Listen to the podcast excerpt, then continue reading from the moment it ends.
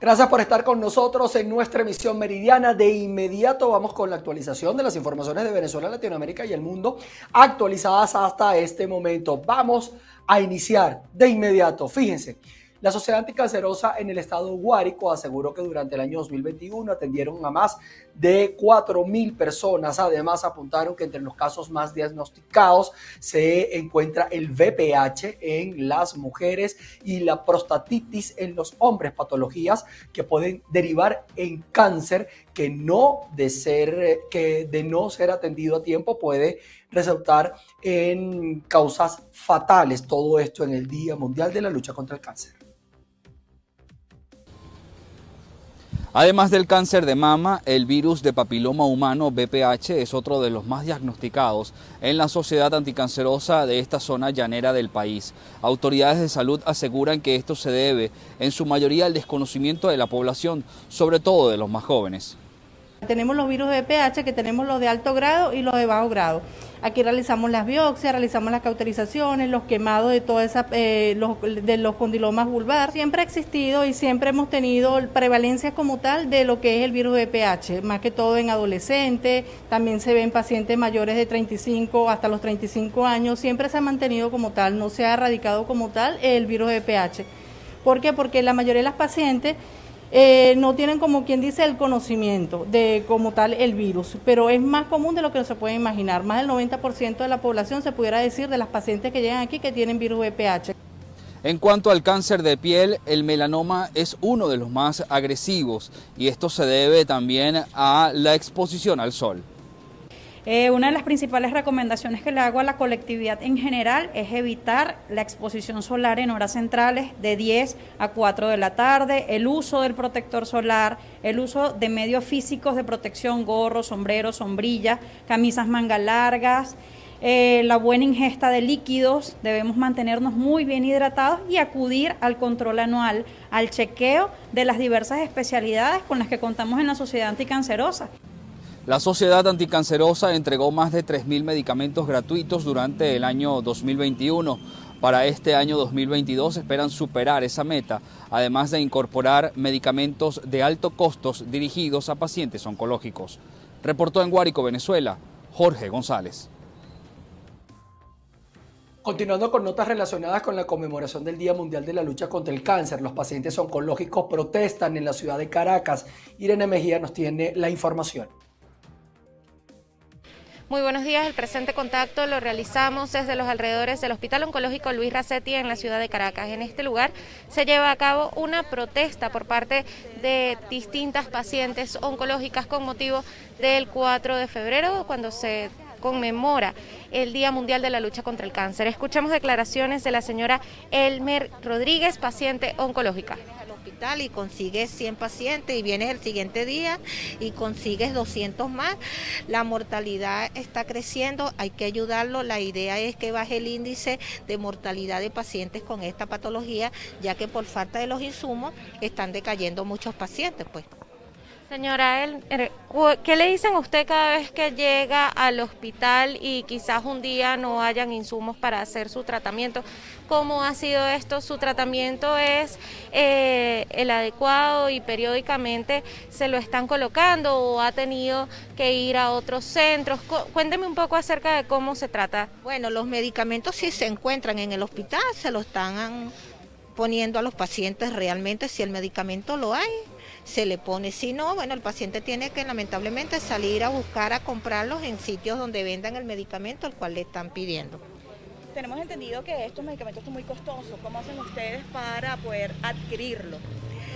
Bueno, a la deriva de Dios y el que no lo tiene, bueno, que sea lo que Dios quiera, pero lamentablemente hay muchos pacientes que están falleciendo por falta de no tener el dinero para comprar y costearse su tratamiento. También tenemos entendido que pues son muchos los días o meses que deben ustedes estar en una lista de espera para pues recibir pues atención médica. Aquí en el hospital uno viene, trae su biopsia y el doctor Richard Noda se la filma y ahí agarran una cita en, la, en, en historias médicas y le da su orden para que ingresen como paciente en el hospital por admisión. Este, en el instante que llega el paciente y pasa ese paciente, son totalmente atendidos. Si hay el tratamiento, se les coloca, si no, no, porque eso se les escapa a los médicos. Es la nación que tiene que dotar los hospitales para todo lo que se necesita para estos pacientes crónicos que se encuentran en el país. ¿Cómo se siente con toda esta situación de venir y a veces tener medicamentos, a veces no tenerlos? Bueno, mira, me siento muy triste porque hay pacientes que están peores que yo y se van con los ánimos en el suelo porque a medida que no le ponen el tratamiento van retrocediendo su patología, pues el cáncer no espera, el cáncer hay que atenderlo a tiempo. ¿Y cómo se ven afectados por las condiciones precarias del hospital, ya las condiciones de falta de agua, quizás de luz? la, infraestructura del hospital, ¿cómo los afecta directamente a ustedes? Claro, nos afecta porque el hospital está totalmente en el suelo, está falta de todo. El hospital hay que arreglarlo, hay que meterle menos, hay que abocarnos a otras cosas y otras cosas es importante abocarnos en el arreglo de nuestro hospital, cuál es historia, es una escuela para muchos médicos y hay que arreglarlo. Pues. Eran entonces declaraciones de la señora Hermel Rodríguez, paciente oncológica que se encuentra en esta protesta por parte de las distintas pacientes oncológicas en el hospital Luis Racetti. Esta es la información que tenemos hasta este momento desde Caracas, Venezuela. Irene Mejías. Es duro vivir con un cáncer, pero es más duro aún la incertidumbre de no saber que van a ser atendidos en los centros de salud. De esto en el caso venezolano específicamente.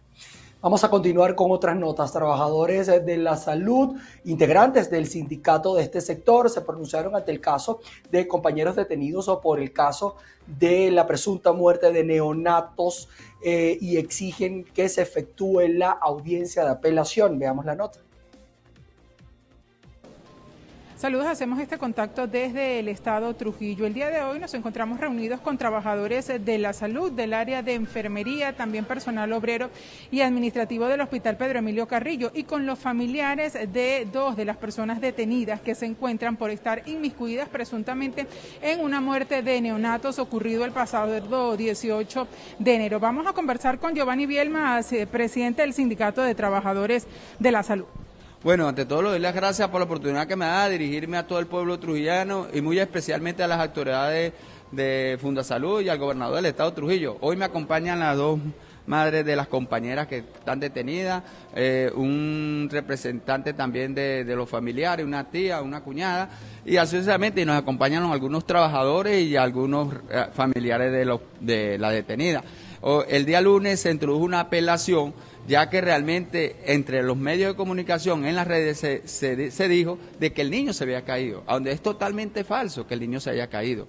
Sabemos que hubo, fue un desprendimiento de clavícula eh, y a raíz de tanto que el niño lo cargaban para allá y para acá y varias manos, pues el niño fallece porque se le introdujo pues una de las partes del huesito en el pulmón. Y así sucesivamente pues se está averiguando. Esperamos, esperamos que las muchachas el día de las audiencias pues salgan en su plena libertad, porque sabemos que son muchachas inocentes. Sabemos que no es primera vez que sucede el atropello hacia los trabajadores, hacia los obreros, como viene sucediendo hace tiempo en el hospital. Y le pido al señor gobernador, bueno, señor gobernador, averigüe lo que está sucediendo dentro del sector salud. Averígüese la gran cantidad de personal que falta en el sector salud. Averígüese la gran cantidad de insumos que falta en el, en el Hospital Pedro Emilio Carrillo. Vamos a conocer también testimonios por parte de una de las familiares amigas, su nombre y apellido, cómo va el caso, qué piden ustedes en estos momentos. Buenos días, mi nombre es Joana Leal, familiar de la señora María Quintero, quien está detenida. Pues en su presentación, pues ellas fueron detenidas pues por una mala información, porque ellas son inocentes. Nosotros lo que pedimos, le pedimos al tribunal pues que se realice la audiencia, la audiencia preliminar en su fecha y su hora establecida, porque ellas no merecen estar ni siquiera un día más presas, porque ellas son inocentes y le metimos, pues se metió un, eh, se introdujo un recurso de, de, apelación, lo cual estamos esperando una satisfactoria respuesta por medio del tribunal. Esta es la información que tenemos desde el Estado Trujillo, lo que ocurre con estas personas, dos personas que están detenidas del caso del municipio Valera. Con esta información, devolvemos el pase a los estudios. Reportó para ustedes desde el Estado Trujillo, Mayra Linares. Vamos a pasar a otras informaciones. Jubilados de la compañía anónima Teléfonos de Venezuela em, protestaron en Barquisimeto, todo esto para exigir beneficios laborales en materia de salud, haciendo énfasis en que muchos ex empleados han fallecido esperando la atención médica. Muy buenas tardes. De acuerdo a la información que dio parte del sindicato de jubilados de la Compañía Anónima Nacional de Telefonía de Venezuela, CanTV, en el estado Lara, al menos 11 trabajadores jubilados han perdido la vida por diferentes complicaciones médicas, esperando algún tipo de atención que nunca llegó por parte de la empresa. No hay farmacia que nos entreguen medicina.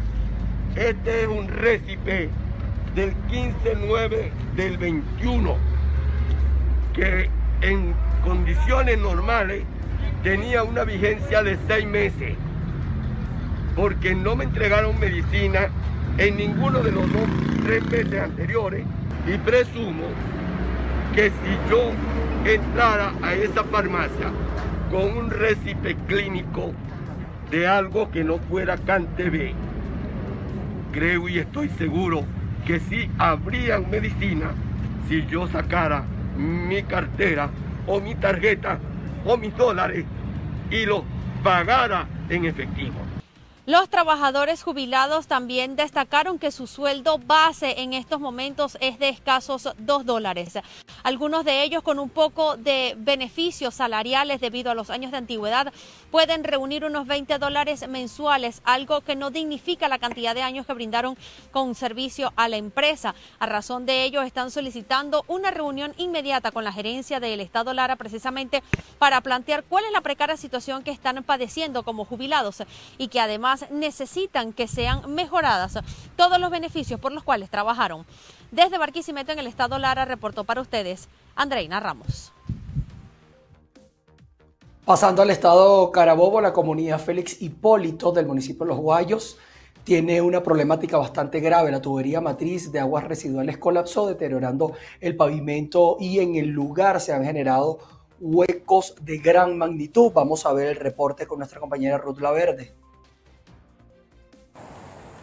Establecemos este contacto desde el estado Carabobo, región central de Venezuela. Son 165 familias afectadas en esta comunidad del municipio de Los Guayos que exigen a Hidrocentro la reparación de la red de cloacas. El llamado es extensivo también para la alcaldesa de la jurisdicción, quien según los afectados se comprometió a reparar el daño en los primeros días de gobierno. Escuchemos.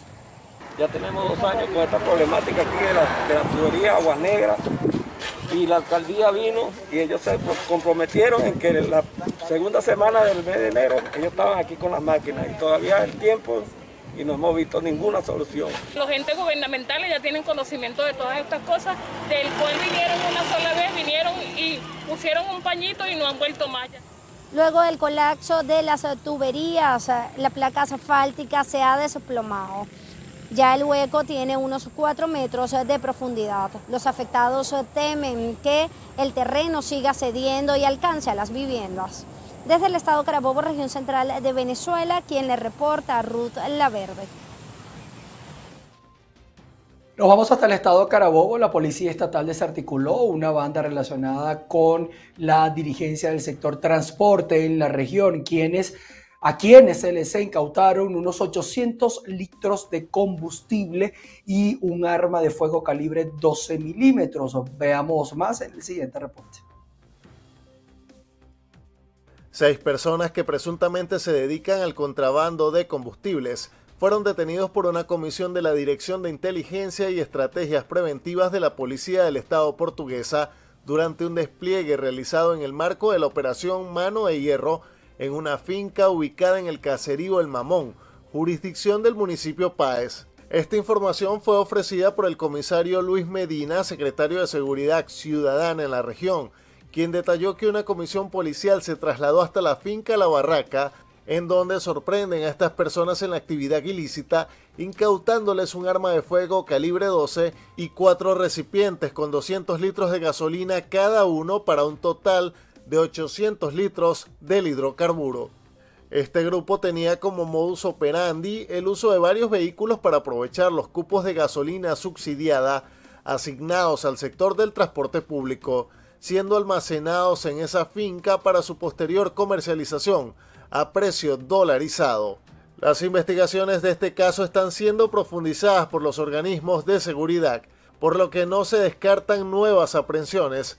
Entre estos, un conocido dirigente político y sindical del sector del transporte público en el Estado portuguesa, quien al parecer aprovechaba su condición y nexos con la estación de servicio para cometer estos actos delictivos.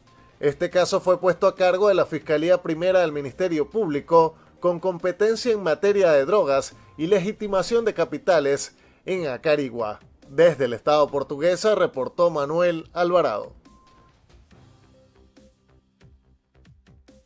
Miren, les cuento que la hija del presidente de Venezuela hace 30 años hablaba por teléfono cuando escuchó las primeras ráfagas sobre la residencia oficial. El 3 de febrero de 1992, eh, entrada ya la noche, estallaba un golpe de Estado en Venezuela encabezado por Hugo Chávez, un militar desconocido para ese momento. Veamos el siguiente reporte. Carolina Pérez, hija del expresidente de Venezuela, Carlos Andrés Pérez, estaba hablando por teléfono en el Palacio de Miraflores cuando escuchó las primeras ráfagas del golpe de Estado hace 30 años. Todo el pasillo principal de la casona, desde la entrada hasta la iglesia, estaba lleno de sangre, balas por todos lados. Mi carro, que estaba parado del lado de atrás, donde fuimos muy atacados, mi carro tenía 500 impactos de balas.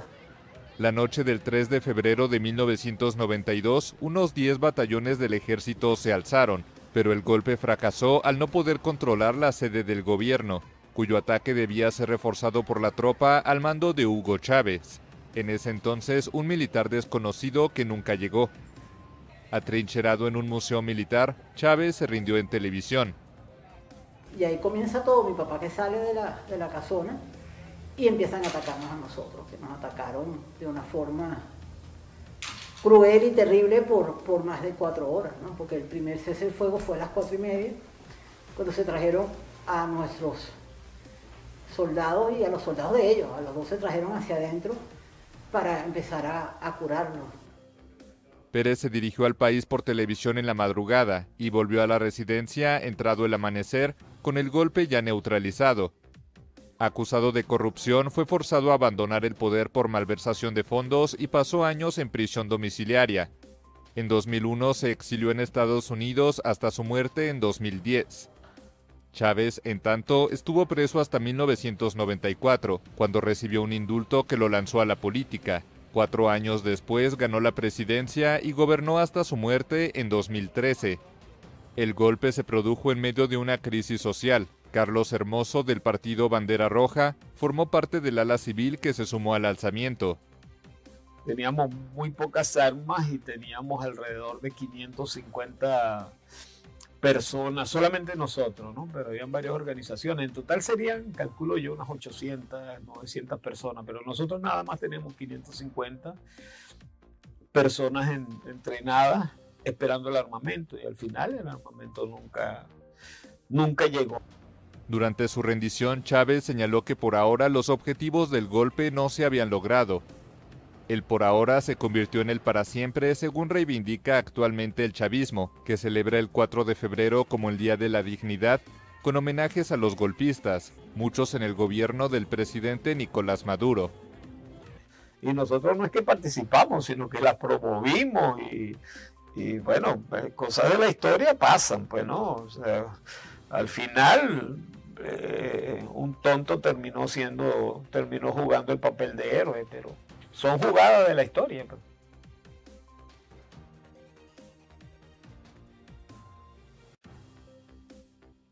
Hay una serie de actividades que se están realizando en el área metropolitana de Caracas en relación a este hecho que generó una gran cantidad de personas muertas en medio de toda esta situación y muchos de los que participaron aseguran que al día de hoy sus ideales se han ido desviando.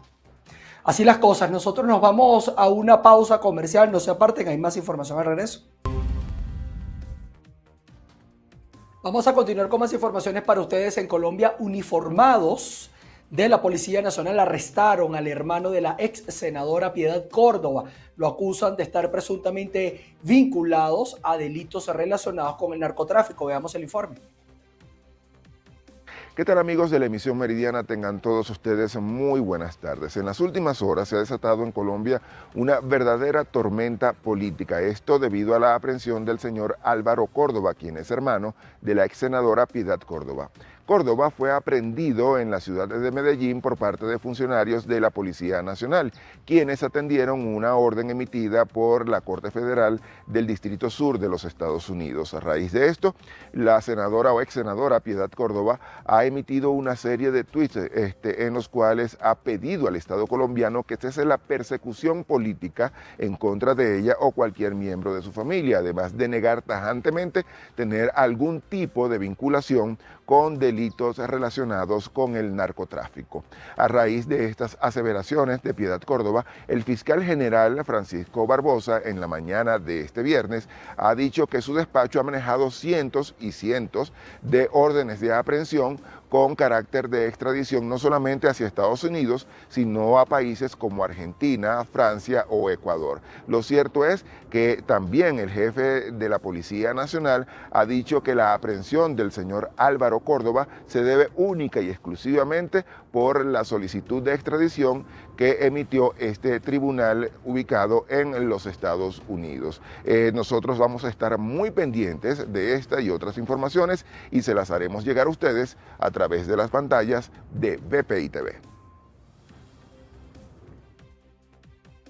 Así es, Alexander. Y continuando con más información con respecto a Colombia, fíjense que la misión de apoyo eh, al proceso de paz en Colombia y la Organización de Estados Americanos han señalado que em, aumentó la violencia entre los grupos armados ilegales en este territorio. Además, alentaron a las partes a no cesar los esfuerzos para alcanzar la paz en todo el país. Esa es una información que se generó el día de hoy referente a los ataques que se han venido generando y que nosotros también le llevamos el pulso a toda la situación que está ocurriendo acá en suelo colombiano. Fíjense, nos vamos hasta Estados Unidos porque eh, deportaron a Colombia a migrantes venezolanos que habían sido detenidos en la frontera con México. Sin embargo, a pesar de las trabas, miles son los que aún esperan cruzar y cumplir el sueño americano. Víctor Hugo Castillo, de La Voz de América, tiene algunas historias de estos venezolanos.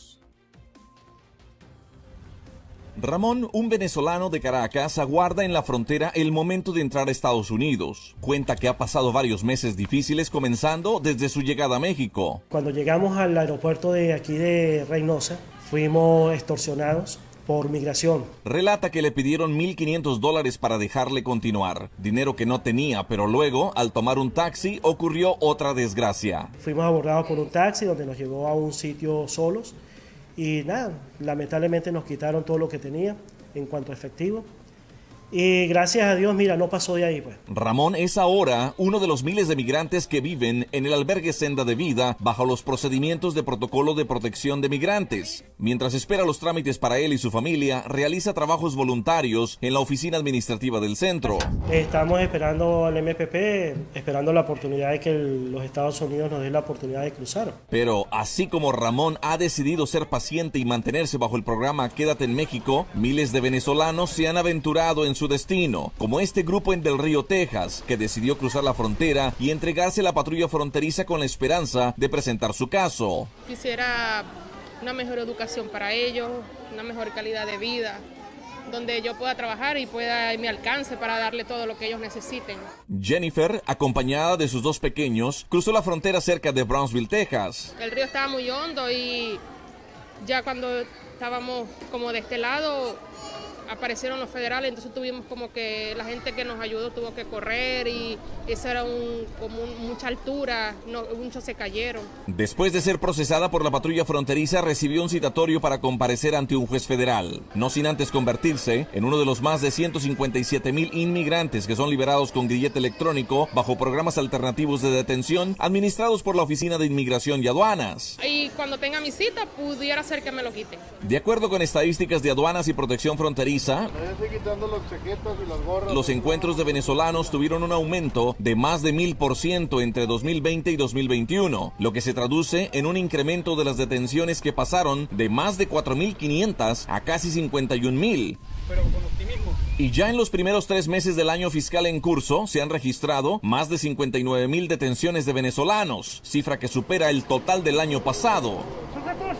Esta semana el gobierno del presidente Biden comenzó la deportación a Colombia de venezolanos detenidos en la frontera si habían residido allí previamente, según lo confirmó el Departamento de Seguridad Nacional. Esto bajo la controversial orden de salud pública conocida como el Título 42 las personas necesitan uh, poder uh, pedir asilo y uh, que también la política de Title 42 Um, debe terminar. El gobierno de Colombia ha negado tener un acuerdo con Washington para recibir a venezolanos, aunque reconoció la deportación de dos ciudadanos la semana pasada. La Unión Americana para las Libertades Civiles insiste en los riesgos que representa para los migrantes permanecer en un tercer país. ¿Cómo pasaron la noche?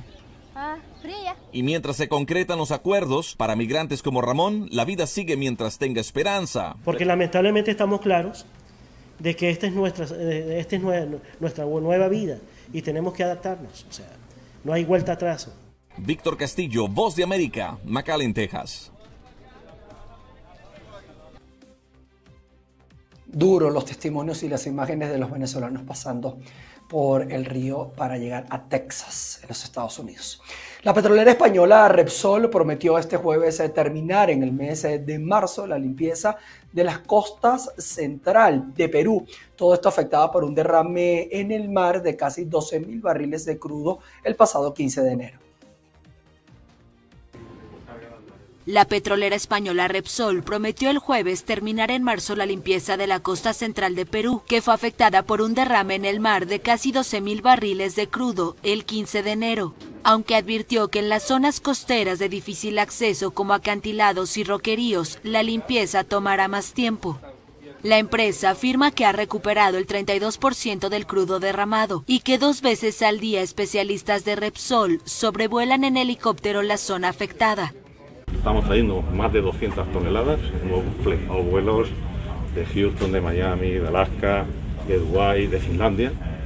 Todo lo que sea necesario para acometer ha contratado a 50 empresas extranjeras para esta faena. En la refinería La Pampilla instaló el Centro de Operaciones de Limpieza del Derrame, en donde se trabaja día y noche. Según Repsol, se apoyan en 18 satélites que toman imágenes desde el espacio de las manchas de crudo en el mar y playas. Tenemos alrededor de 2.300, 2.400 en el lado tierra, en las playas, y 500 en el mar. Y aquí en este centro de comando, alrededor de 90 personas.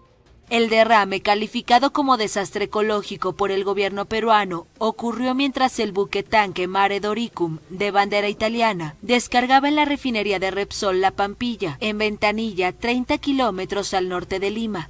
La compañía atribuyó el hecho a la agitación del mar por la erupción volcánica en Tonga.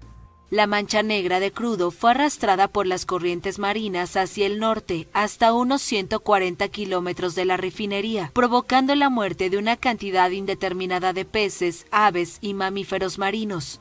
Además dejó sin poder trabajar a cientos de pescadores artesanales y comerciantes de las playas.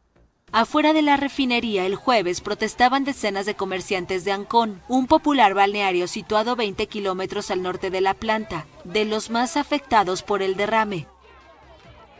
Que nos ha dejado sin trabajo por culpa de esta contaminación del, del mar de nuestro Ancón. Ellos se limpian las manos y se van y nos dejan con toda esta contaminación que afectan a los niños, a los ancianos.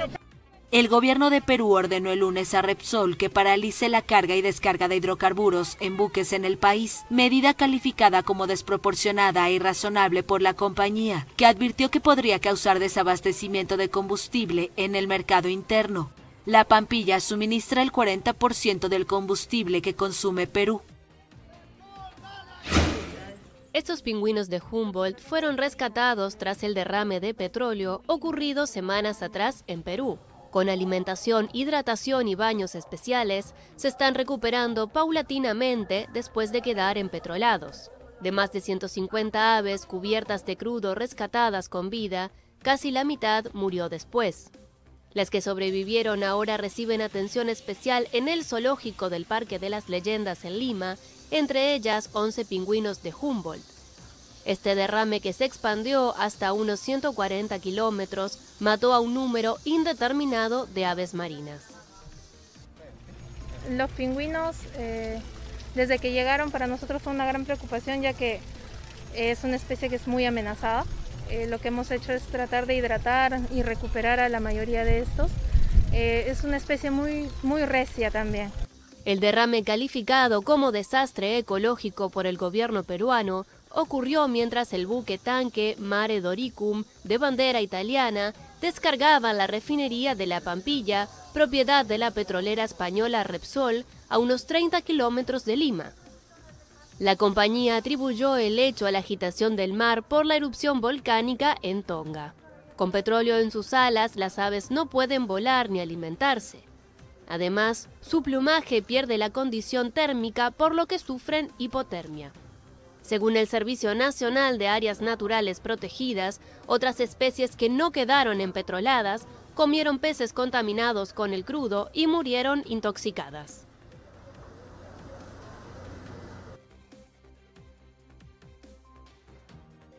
Qué triste esta situación. Vamos a notas un poco más alegres. Fíjense que iniciaron los Juegos Olímpicos de Invierno en Beijing 2022. Todo esto con nieve artificial. Este 4, desde este 4 hasta el próximo 20 de febrero, es la cita de la máxima competencia en nieve. Sin embargo, esta vez será por primera vez que se realice con 100% nieve artificial, dependiendo de los recursos hidrológicos que tenga China. En este caso, casi 3.000 atletas de 91 países competirán en 109 pruebas con medallas en 7 deportes y 15 disciplinas. Así están las cosas, así que vamos a estar pendientes en nuestra sección de deportes sobre todo este evento deportivo que por supuesto tiene la atención del mundo. Con esto nosotros colocamos ¿sí? punto final a nuestro recorrido de actualización informativa a través de la emisión meridiana. Los invitamos a que estén pendientes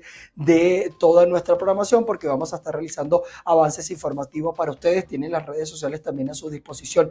Nos vamos a ver a las 6 de la tarde en nuestra emisión central. Se les quiere. Chao, chao.